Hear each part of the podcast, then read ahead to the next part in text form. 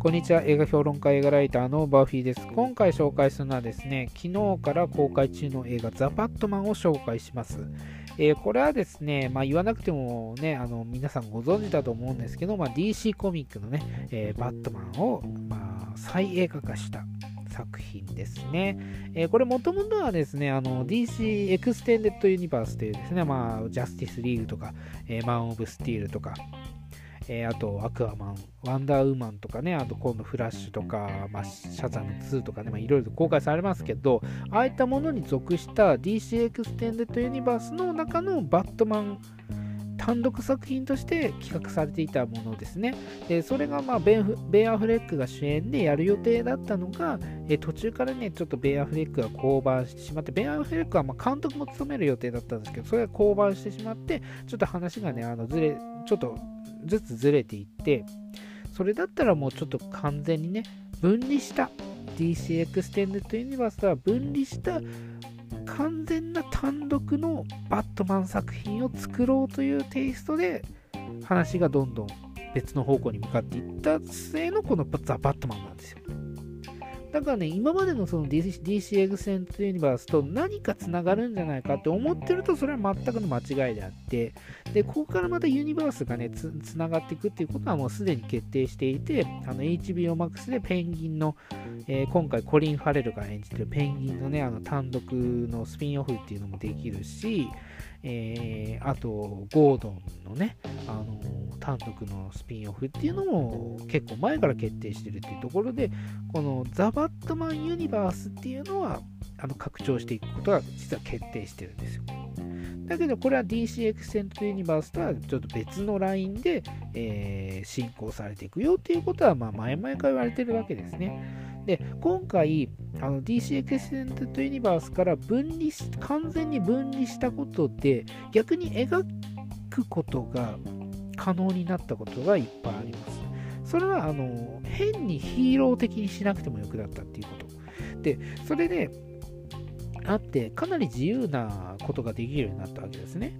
で、あの、独自の解釈でバットマンを描くことができるっていうところで、これはかなりの強みだったわけですよ。で今までのバットマンっていうのは、えー、何かしらちょっとね頭の中にやっぱりそのあの他のメタヒューマンっていうかね能力者みたいな者たちとの、まあ、共演っていうのをどこかであのやりたいなっていう意識が頭の中にあって制作されてたっていうのは実はあのあるんですよねこれノーラン版もそうなんですけど、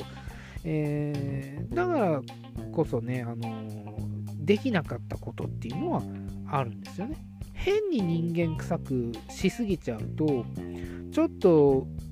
あの障害になってしまうっていうところがあったりしてなかなかあのできなかった部分があったんですけど今回完全に分離したことで結構自由になってます。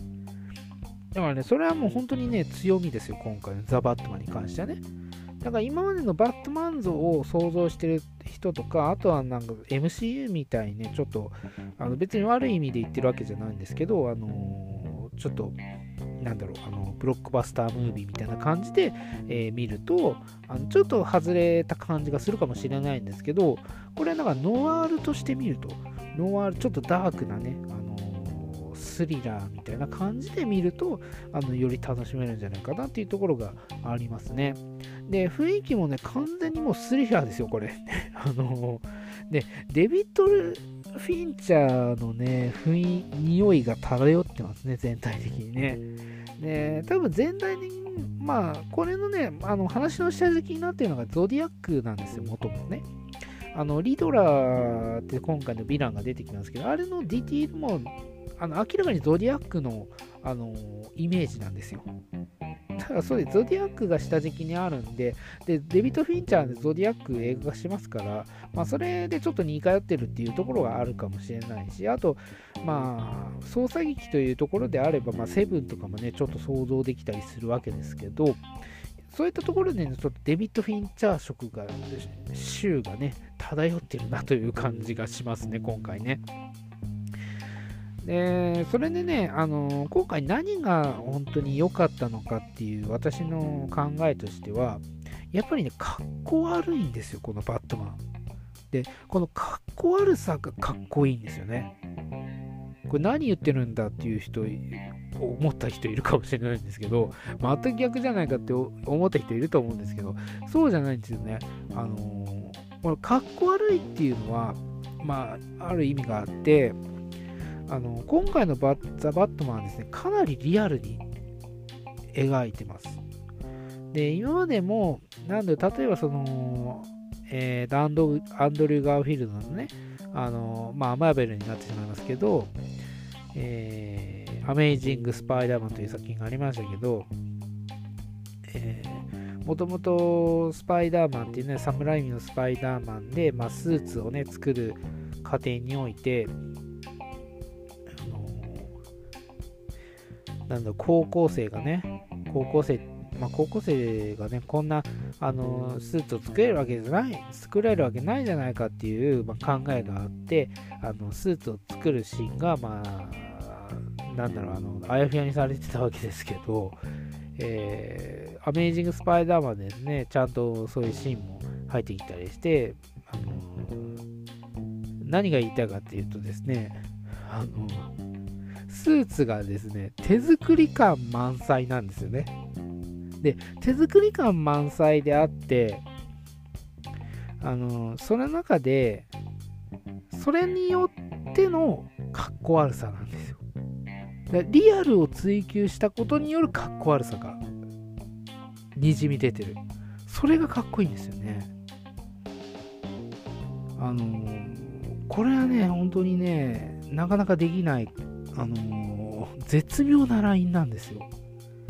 で、アイアンマンとかだって別にお金持ってるからね、何でもできるっていうことがあるかもしれないけど、お金持ってたって、できないことあるんですよ。あの、お金持ってたってね、その技術の限界っていうのがあるだろうし、その想像力の限界っていうものがあるだろうし、人間っていうのは、あの、お金があったとしても、ここまある一定のラインのものまでしか作れないんですよ。現代人だから。未来人じゃないんだからね。だからアイアンマンのスーツみたいなものをお金がいくらあったってそこの意識にねあのまあ到達はするかもしれないけど実際それを作るっていうことは不可能なんですよね現実社会で考えればだけど今回のバットマンっていうのは作れるんですよ。作ろうと思えば。お金がある程度あればね。そういったリアルを追求してる。でノーラン版もそこを結構追求してたんだけど結局あのー、なんだろうあのー、えーと、バットモービルとか、ね、タンブラーとかまあえーと、ジェット機みたいなのも出ま出ましたけどどんどん離れちゃいましたよね。あの結局作れないようなものにまで手がいってしまったわけですし、えー、DC エクステントユニバースの、まあ、ジャスティスリーグとかのバットマンとかも、ベン・アフレックのバットマンとかもね、かなりあのちょっとアイアンマン寄りな感じになってますよね。あの技術的な面で。だから作れないだろうと。あのね。いくらお金あっても作れないだろうというようなものじゃなくって、ある程度お金あれば作れるものが再現されてるというこの凄さ。それによってそれの限界によるこの絶妙なラインのかっこ悪さっていうのがこれかっこいいんですよ。でね それでね武器もまたねあのいびつなんですよね。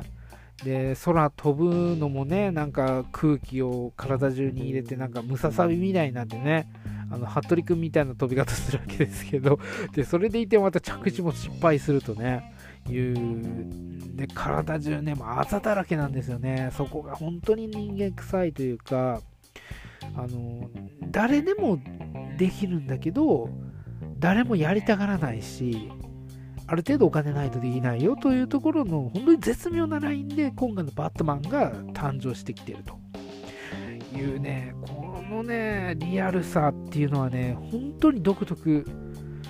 なんですよね。で現実社会であってもおかしくないなっていう感じになるんですよ。で、まあ、ゴッサムシティっていうのは、もともとその腐敗、ね、あの政治的な腐敗から、あのー、警察内部の腐敗からね、もういろんなもう腐敗が集まってるところですから、まあ、犯罪都市みたいなところですから、まあ、それはね、あのーあのドラマのゴッサムとか見るとね、よくわかると思うんですけど、まあ、そんなところですからね、もう本当に犯罪だらけですよ。もう治安の悪いね、あのところですよね。でそこで、まあ、バットマンがどう活躍していくかっていうところで、で今回ね、あの、バットマンとそのゴードンの間には2年の、もう2年の、なんだろう、期間がもう経ったことになってて、ある程度の信頼関係が築かれてるっていうところで、あえてそのバットマンがどうやって誕生したとか、そのバットマンとゴードンとのその信頼関係がどうやって築き上げられてきたかっていう、そういう過程はですね、結構省かれてるんですよ。だからあの逆に見やすいということもあって、でそうあの見てる人が想像する、想像させる、まあ、奥行きを持たせてるっていうところもあるし、この奥行きを持たせれるっていうのも、そのやっぱり HBO Max がね、バックにあるっていうのは強いですよね。で、HBO Max があるから、最悪そっちで何か描くことができると。例えばそのバこのザ・バットマンの、え誕生秘話を描くって言っても、それ HBO Max でできるだろうし、その例えばゴードンのスピンオフの中にそれを絡めることもできるだろうしっていうところで、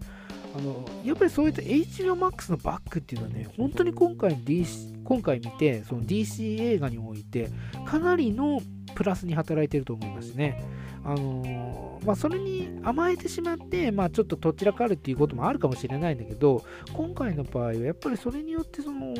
余分なことは、まあ、余分ではないですけど、そういったなんかあの描描きすぎてちょっとどちらかってしまうようなことは、あえて省いて、あの最悪 HBO Max で描けるんだよっていう、そのやっぱり強みがあるっていうのはね、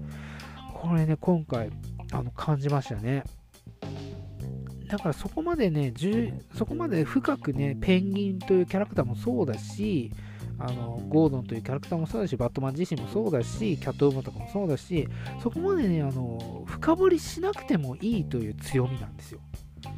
だからそこはね、奥行きを持たせることになできてるんですよ。HMAX があるから奥行きを持たせること、余裕を持って奥行きを持たせられるっていうね、この安心感っていうのがね、すごい感じられましたね。で、そのさ、ちょっと話戻すんですけど、そのやっぱりリアル感っていうのがすごくって、そのあのスーツもそうだし、で、キャットウーマなんか、その女ネズミ小僧みたいな格好してるわけですけど、そういったところもね、あのー、リアルなんですよね。本当になんか、現実社会の延長線上で起きているようなことで、このバットモービルがね、またいいんですよね。バットモービルね、今までのものはね、本当に現実的に考えてないようなものでしたけど、あのー、ね、今回のバットモービルはね、その普通の車を違法改造してましたね。本当になんか、あのーまあ、見てもらえれば分かると思うんですけど、なんかいつ崩れだ崩れちゃってもおかしくないような、本当になんか違法改造してるような車なんですよ。またそれがね、いいんですよね。そのいびつさっていうか、できそうだなっていう感じがしてね。本当にあのバットマンっていうのがあの時系の延長線上だからあのまあ例えるのはそのキックアスみたいな感じですよねあの時系の延長線上であのー、ヒーローとなるヒーローとは何なのかっていうところを問いていくっていうですね、まあ、そういったところをま描きつつノワール的なえー、スリラー的なね、部分も描きつつっていうですね、今回、本当に独特の独自の世界を築き上げたこのザ・バットマン。あの今までのバットマンとはもう本当に全く違う作風になってるっていうところで、これはこれで、あの、楽しく見れる作品だったなっていうところでね、でまたフラッシュに、フラッシュがね、こうザ・フラッシュがね、えー、ちょっと延期になっちゃって、まあ、来年になってしまいましたけど、まあ、ザ・フラッシュの中では、えー、またマイケル・キートのバットマンとベアハル・ヘックのね、バットマンが、えー、また戻ってくるということでね、ここはまあもう本当にヒーローとしてのバットマンが見られるっていうところでね、この、なんだろう、あの、温度差っていうのもね、楽しんでもらえるといいし、やっと日本人もそうです。日本、まあ、特に日本人ね。日本人っていうのは、まあ、アメコミあんまり、あの今でこそみんなね、あの見るようになってきましたけど、あまり馴染みがないわけじゃないですか。ね、なんでこういったその一つの作品、一つのキャラクターであっても、いろんなテイスト、まあ、いろんな設定でね、あの複数存在してるっていう環境を結構受け入れる、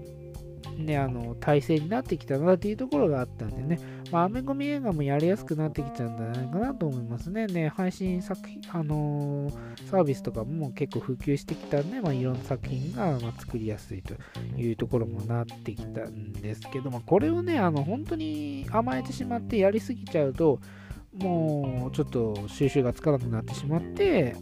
ちょっと空中分解みたいな形になってしまっても困るんで、そこはちょっと慎重にやってもらいたいなっていうところがあってね、ザ・バットマンもね、あのそんなあの手を広げすぎてね、まあ、いろんなあのキャラクターをね、あの深掘りしすぎないようにね、あの適度なバランスでやってもらいたいなっていうところがありますね。であと最後にね、あの今回のね、バットマン、えー、ブルース・ウェインを演じてるね、えー、ロバート・パトイパロバート・パティンソンね。この人ね、あの、この人キャスティングされたのはね、まあ、オーディションとかもやったかもしれないですけど、あの、おそらくね、トワイライトの影響が強いと思いますね。これなんでかっていうと、あのバットマンっていうのはやっぱり夜活動するわけですよ。で日中はあんまり活動しないんでで、暗いとこに結構いたりするし、夜活躍するからね。ねに日を浴びないんですよね。日を浴びないから、肌白いんですよ。で、肌白くて日光が差した時にちょっと眩しそうな顔をするっていうシーンもあるんですけど、これはね、あの、ヴァンパイアのね、エドワードを演じてたロバート・パティソン像から着想を得たんじゃないかなと思うんですよね。で、やっぱり顔色悪いし、不健康そうなんですよ。それがね、また、